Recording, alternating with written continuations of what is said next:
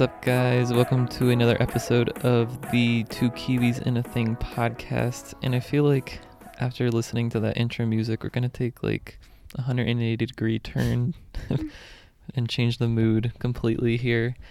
Um, Tally and I just less than like 12 hours ago, actually, it was like eight hours ago, went Yeah. to a buffalo abattoir in Lao. Now, I never heard the word abattoir before. What is an abattoir? So I never heard of an abattoir either, but it is essentially a place where they kill buffalo in order to get the meat uh, for people to buy at the market and consume. Yeah, so essentially a slaughterhouse hmm for buffalo, specifically buffalo or any type of animal. I think an abattoir is just an overall term for any slaughterhouse, but this was specifically a buffalo abattoir. And okay. we're in Lao. So Mm. this kind of abattoir is a lot different than I think what we would see in the West, which is actually something we were talking about how we felt like we needed to see now. Yeah, because well, we can set the scene just a little bit right here initially. It was a single slaughtering of one buffalo that happened last night as opposed to like, you know, mass manufactured or um what is it called? What, an assembly line of like slaughterings. That's probably what we think happens in the United States or western countries. It started with a single, and then on the other side of the wall there was five. Yeah, yeah, the But- neighbors next door. yeah. so we we started off by going there at we woke up we took a cat nap.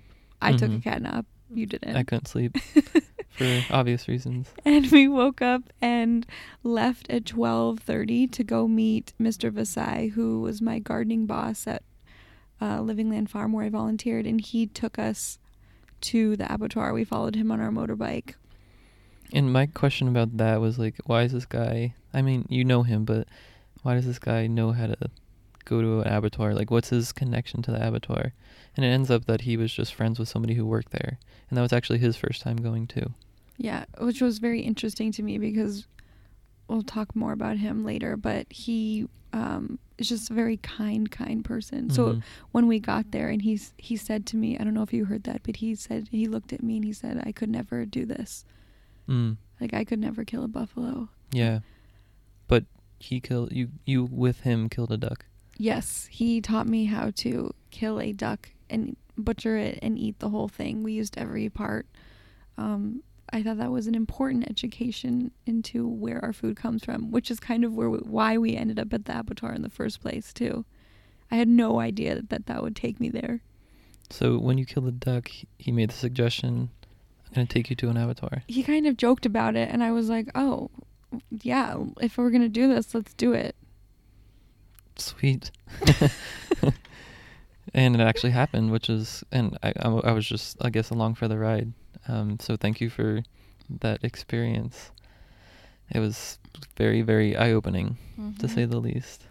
I think what made it even more eye opening is the fact that it happens at in the middle of the night and it was like a nice rain was happening and when we were going it was Mhm. like the perfect scene for the start of like a eerie movie. Yeah, yeah. I was definitely nervous. And we so we follow Mr. Vasai on our motorbike and I kind of knew the area of town where we were going, but then we just pulled into this dirt road and we just wound up at this it was kind of essentially like a garage Mm-hmm.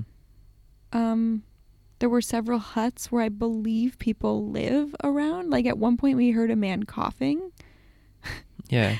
I think he was sleeping and like he started coughing. So this is happening throughout Luang Prabang and throughout the world.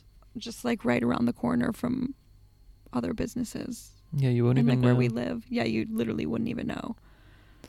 So aside from like, this is where the, you're gonna start painting a mental picture in your head about what's going on here. So aside from the hacking, like literally with hatchets Mm-hmm. of the bones, Yep. the animal doesn't really make a noise. At least in the five or six cases that we saw. No. So basically, how it works is we rolled up and got off our motorbikes, and there was already a buffalo whose head was tied to a pole and I I mean I told you this morning that I was I've just kind of been thinking about it and I think that image is like woof, like the buffalo's head is just tied and it's very quiet.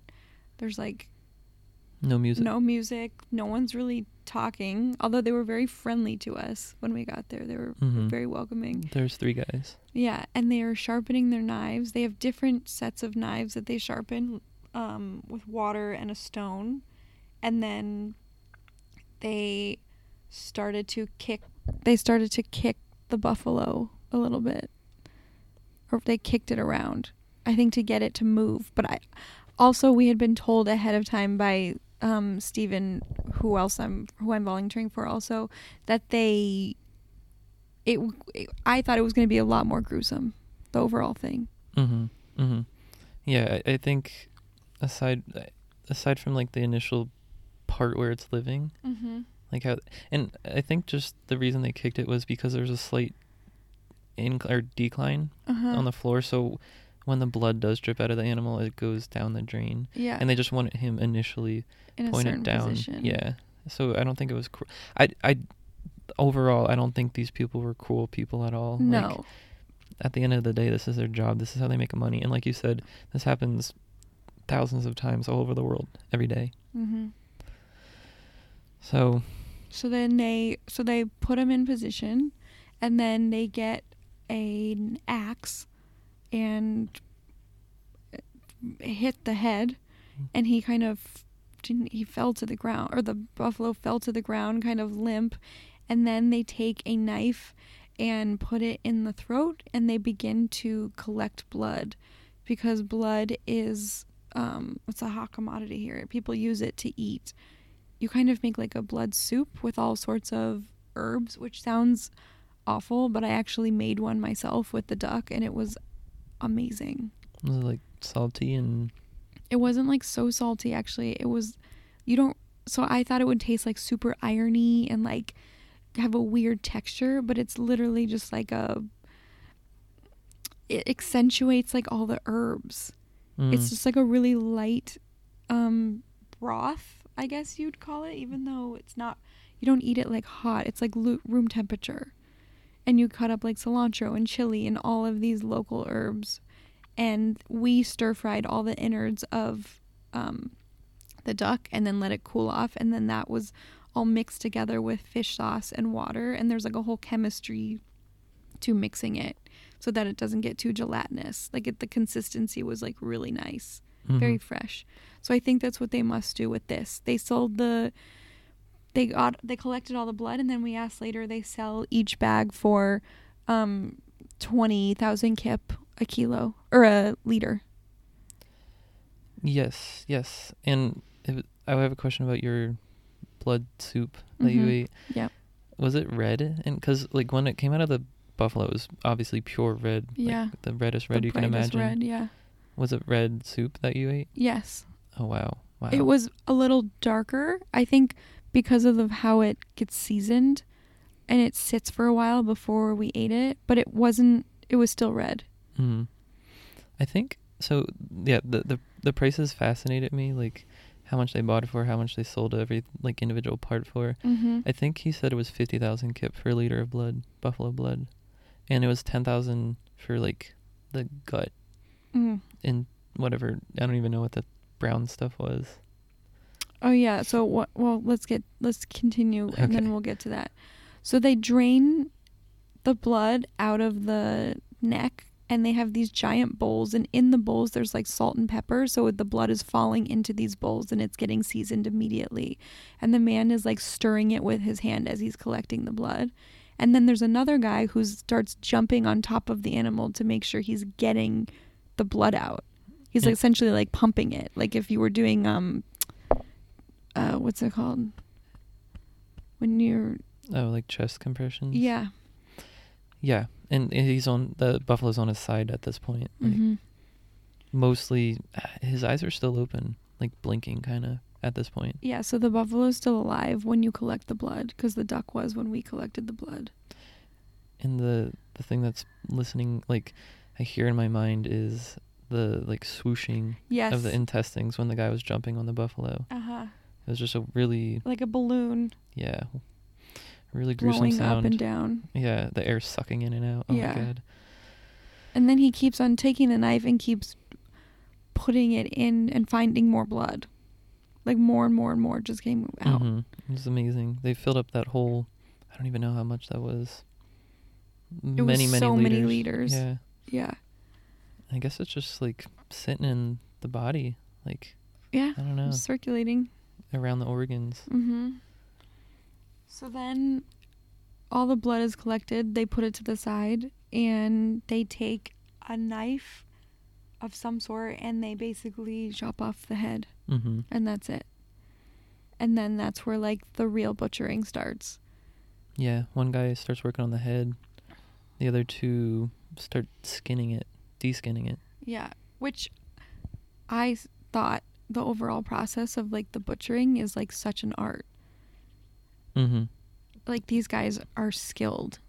They really are. They know exactly what they're doing. Yeah, and they don't have to speak. It's just like a kind of like an orchestra or symphony of just like using different knives and different techniques to collect every single part. There's that's the thing I respect about here, maybe versus more than western countries or I don't know about what's going on in western countries, but they use pretty much every part of the animal here is consumed or used for something. Yeah, or they, they sell it at the the market. Yeah. The only the only thing that they didn't use was the the waste from the animal. Like ins- they open up the Yeah, stomach yeah. and put that down the drain. Yeah. And I guess they do lose some blood because the floor was at points covered in blood. Mhm. But they do a pretty good job of hosing it down every like five to ten minutes. Yeah, to, like it was it down the drain. clean. Yeah, yeah. Because like when we went there, the you would never know that a buffalo was slaughtered there No, there was no blood anywhere. Yeah. So they're, although sanitation, like that was my biggest concern. Like, well, the reason they do it at twelve or what was it, one o'clock in the morning, Yeah.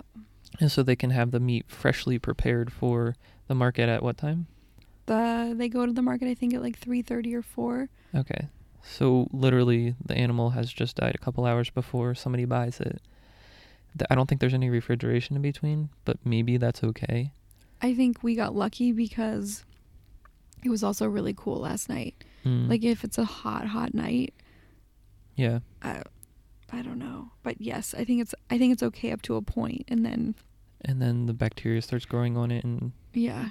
That's that. Yeah, that's why anytime I've seen like in these, uh, we're not like second world countries, them selling meat in markets, I'm always so so skeptical. But I know that's like if you go to a restaurant, that's probably where your meat's coming from. mm-hmm Definitely. and I guess it, mm, you can get sick, but apparently it's it's okay. I think if it's getting cooked, it's killing off a lot of the bacteria. Mm-hmm. Not all of it, but a lot of places it gets cooked off. Yeah, yeah, yeah. As long as it's well done, it de- and it probably depends on what animal you're talking about too. Mhm. So, um, so where were we? We had the the head separated from the body. The skin was peeled off. Yep, and then they start going through the um so they take they take off all the skin and then start going through the ribs and essentially all of the um inner organs come out of like the backside. Mm-hmm. Yeah, they're like the side, like the side of the body. So it's yeah. Pretty they- much a slice with a knife from the lower neck all the way down to the just close to the rear of the animal. And that was really interesting to just see the stomach spill out of the the the casing, like the rib cage and Mhm. whatever's left over of the skin. It just kind of like flows out in this one. And it's not even just the stomach. It's this is like a full anatomy lesson. yes. This is like it's the stomach, it's the liver, it's the small intestine, the large intestine, the adrenals, the there's what else is there that comes out? the liver. Did you say the liver? Yeah. Um, I I don't know. I I took There were a lot of different organs. And then they start breaking each one down and cleaning each one. Each one has its own technique to get cleaned because they've got a lot of stuff inside them. Yeah, and it seems like the one guy was responsible for all the internal organs. Right, Mhm. like he was the lead. The lead guy, yeah. He uh he did it one by one. I think he started with the gut. The, or no, no, the intestine. The Yeah. big, the large intestine and then the small intestine. hmm And what he did was with each one of those he um, separated it from everything else and then he at one end um, just started like with his hand essentially pushing out I don't what is in there like just food? Bile or something. I don't know. D- yeah, it's like every part of the digesting food. hmm And it's like a liquid. So he, that's they bucketed that as well. Mm-hmm. and then towards the end of the night, they put it in bags like they did with the blood, and they sell that as well. And that was ten thousand kip a bag for a liter, Yeah, which is like a dollar. you saw too that they they bag it up, but then he, he was diluting it with water.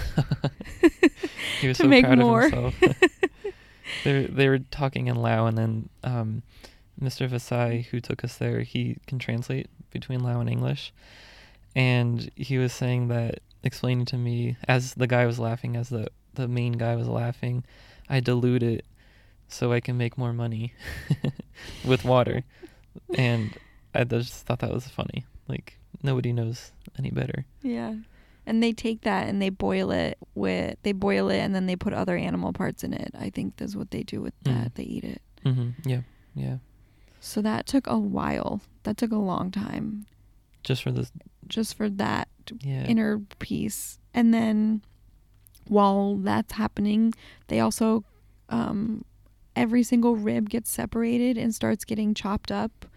So I didn't count how many ribs, but I'm guessing 12 on each side or 6 on each side. oh, there's more than that. They were huge. Yeah. And they break them down into like little bits and then sell them all. And then there's another guy who's literally taking apart every piece of the head. And then what's interesting is they were weighing it and then they put it all in these like plastic bags and everything gets brought to the market. Mm-hmm. Mm-hmm. And yeah, so as they're going, they're they're bagging it up and Mhm. weighing it, which is good. The uh the number I remember is like of actual meat. Mm-hmm. I guess, yeah, just meat is 147 kilograms, which is Yep. a little bit more than double that in pounds. I think. Is that conversion rate? I hope so. so maybe like 300 and some pounds of just meat. What that's like. We were trying to figure it out, like the f- fillet and the flank and Mhm. All the they other were type of meat. explaining each cut as they brought it out.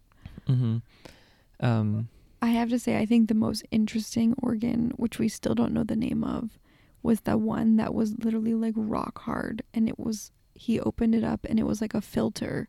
mhm. And they kept on calling it like a map or like a book. yeah, which It that was looked like- descriptive yeah. Because there's like these flaps around some central part that just like It's kind of like an air layered. filter. It looks like an air filter. and we we felt it and it felt like It felt like fabric. Yeah. So it is probably a, some type of filter, like to filter out thick Yeah. stuff. that and the inside of the stomach. So he slit open the stomach and then all of the um, grass basically gets washed away and then the lining of the stomach looks kind of like a brain or like coral and it's soft and so he takes that puts it in a tub and then they have um, lime which they spill into the tub and with water and lime gets rid of bacteria, which is an interesting thing to note. We spread lime out on the ground at the buffalo farm for people to walk through so that they don't bring in bacteria to the farm. So I thought it was so crazy that he was putting lime into the bucket to clean the stomach. Um, And this isn't actually like lime fruit, right? no, it's, something like uh, limestone, maybe. It's Mhm. ground up. It's white powder. It's Mhm. a white powder. He put it in and then he got in the bucket with his boots and started stomping on it. It reminded me of this of that movie or of that um YouTube video like the grape stomp lady. Oh, I never seen that. Oh, it's a funny video. But I was like this is so weird watching this. I So- do know it's like this is a throwback. I Love Lucy. yes, yes, The yes. episode where she makes wine. Yes, it was exactly like that. he was stomping on the stomach, and I think part of it is to uh, g- like get rid of the bacteria, and then the other part is it um, tenderizes it.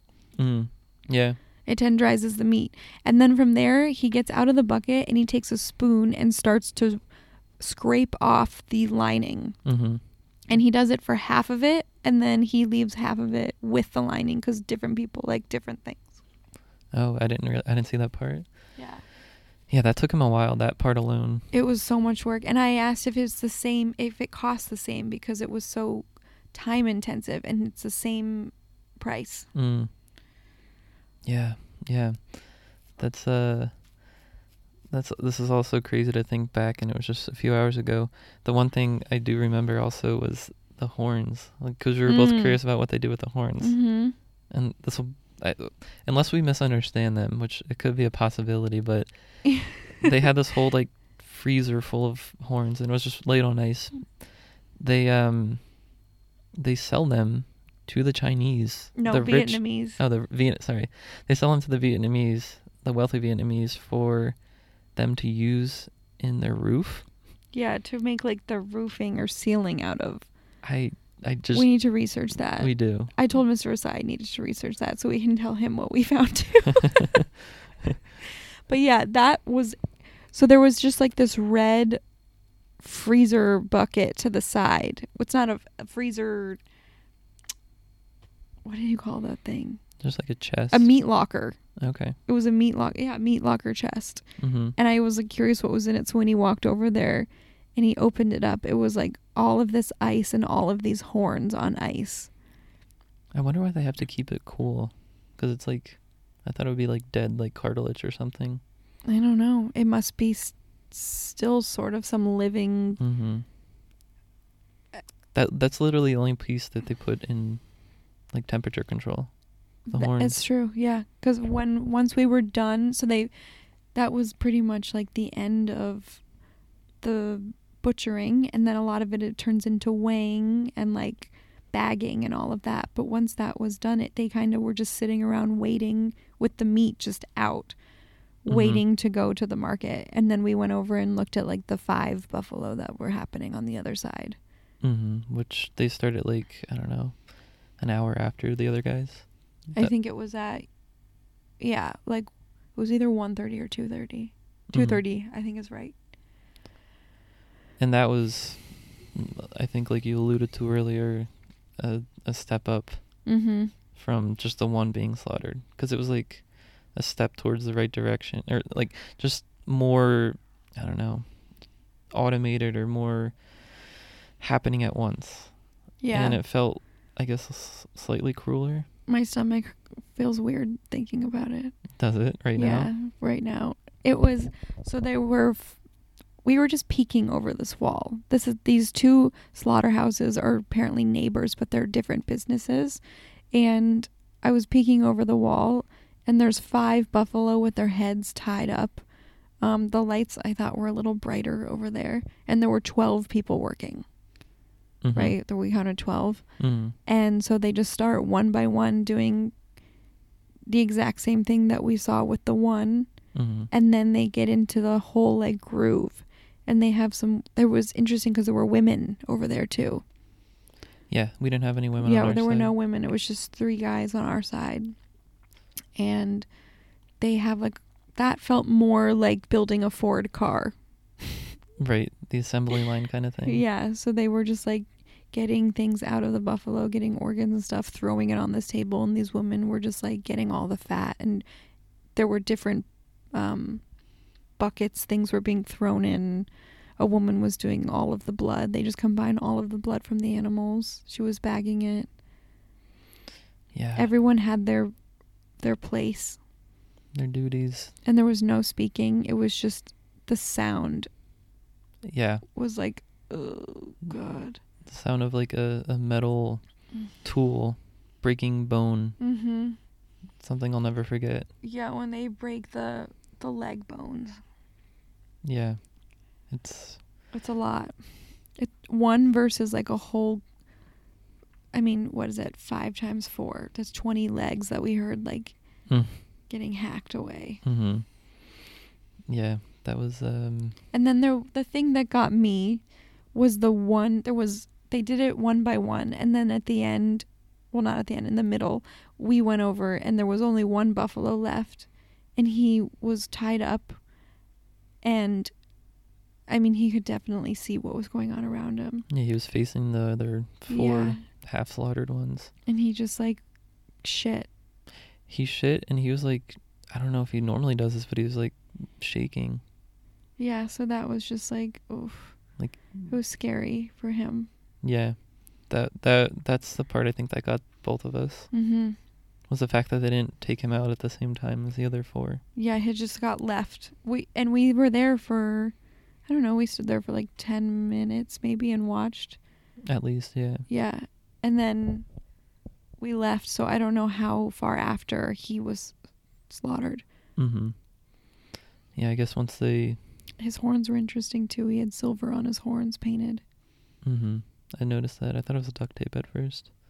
I think it was marking for the owner maybe to know his bu- who his buffalo were. True.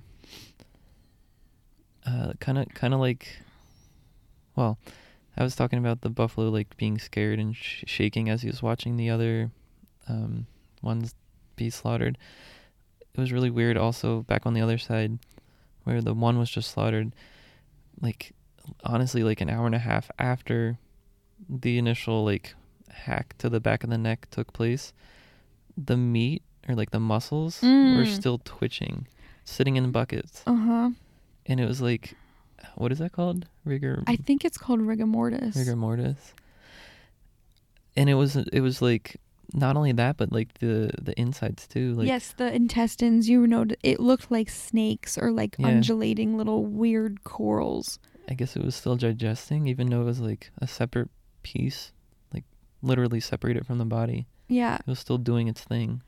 which is, I Uh. mean, going to science. I think that's why we can have organ replacements. Mm.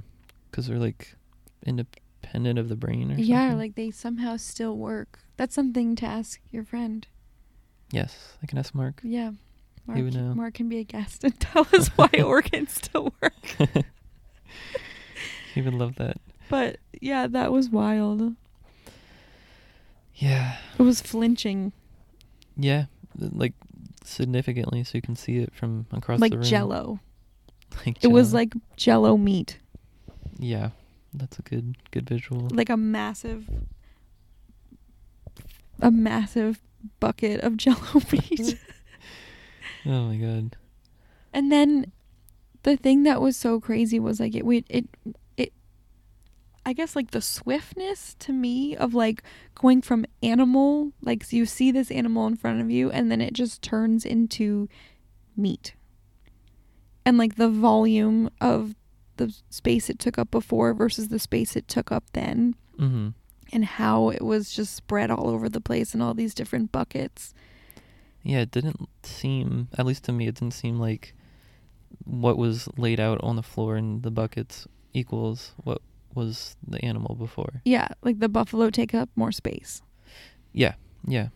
Uh, which is kind of weird because it's essentially the same exact thing minus the grass that they flushed down, which there was actually a lot of grass from its stomach. Mm-hmm. And that was, let's talk about smells. That was the most smelly part of the whole thing. Oh yeah, that was yes, that was the most smelly part for sure. The closest to, to shit.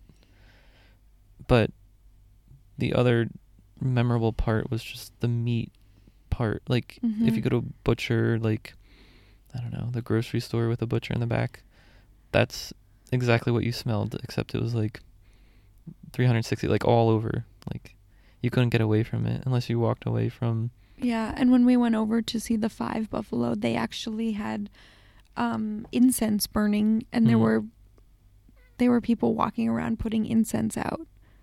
Yeah, and I'm I'm I know why because both of us by the end were like feel like our stomachs hurt from that smell. I think. Yeah, and yeah, for sure. I think the smell and just like it's in the air, it's flying around. At one point, we both got hit with God knows what. Oh, like the chunks of bones flying out, and yeah, that was not fun for me. Yeah. I don't like that stuff. And like I'm I'm glad I did. Like I touched the stomach and the Mhm. other part. Mhm. Um but I I felt like dirty Mhm. just from being there in general. Yeah. general. yeah, it was a feeling of like slimy, like. Ew. And then there's these guys with like their bare hands covered in blood and like their sandals, open-toed sandals with like blood on their Mhm. toes and they just don't really care. Yeah, there's no proper like there's no butchering outfits. They're just wearing their clothes. At one point, they were an hour in and they just both stopped. They lit a cigarette and it was time for their cigarette break. break, yeah. And then they sharpened their knives again and went back to work of like separating more and bagging more. Yeah. Yeah. It was quite the show. I'm- yeah.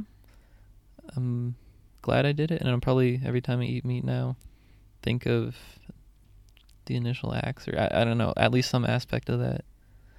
It's uh, it makes you appreciate it. But I, I mean, that being said, like, I don't want to give up meat or anything like that. It wasn't like a traumatic experience for me. It was, it was eye opening, but um, I'm still gonna eat meat. How about you? Mhm. Maybe not.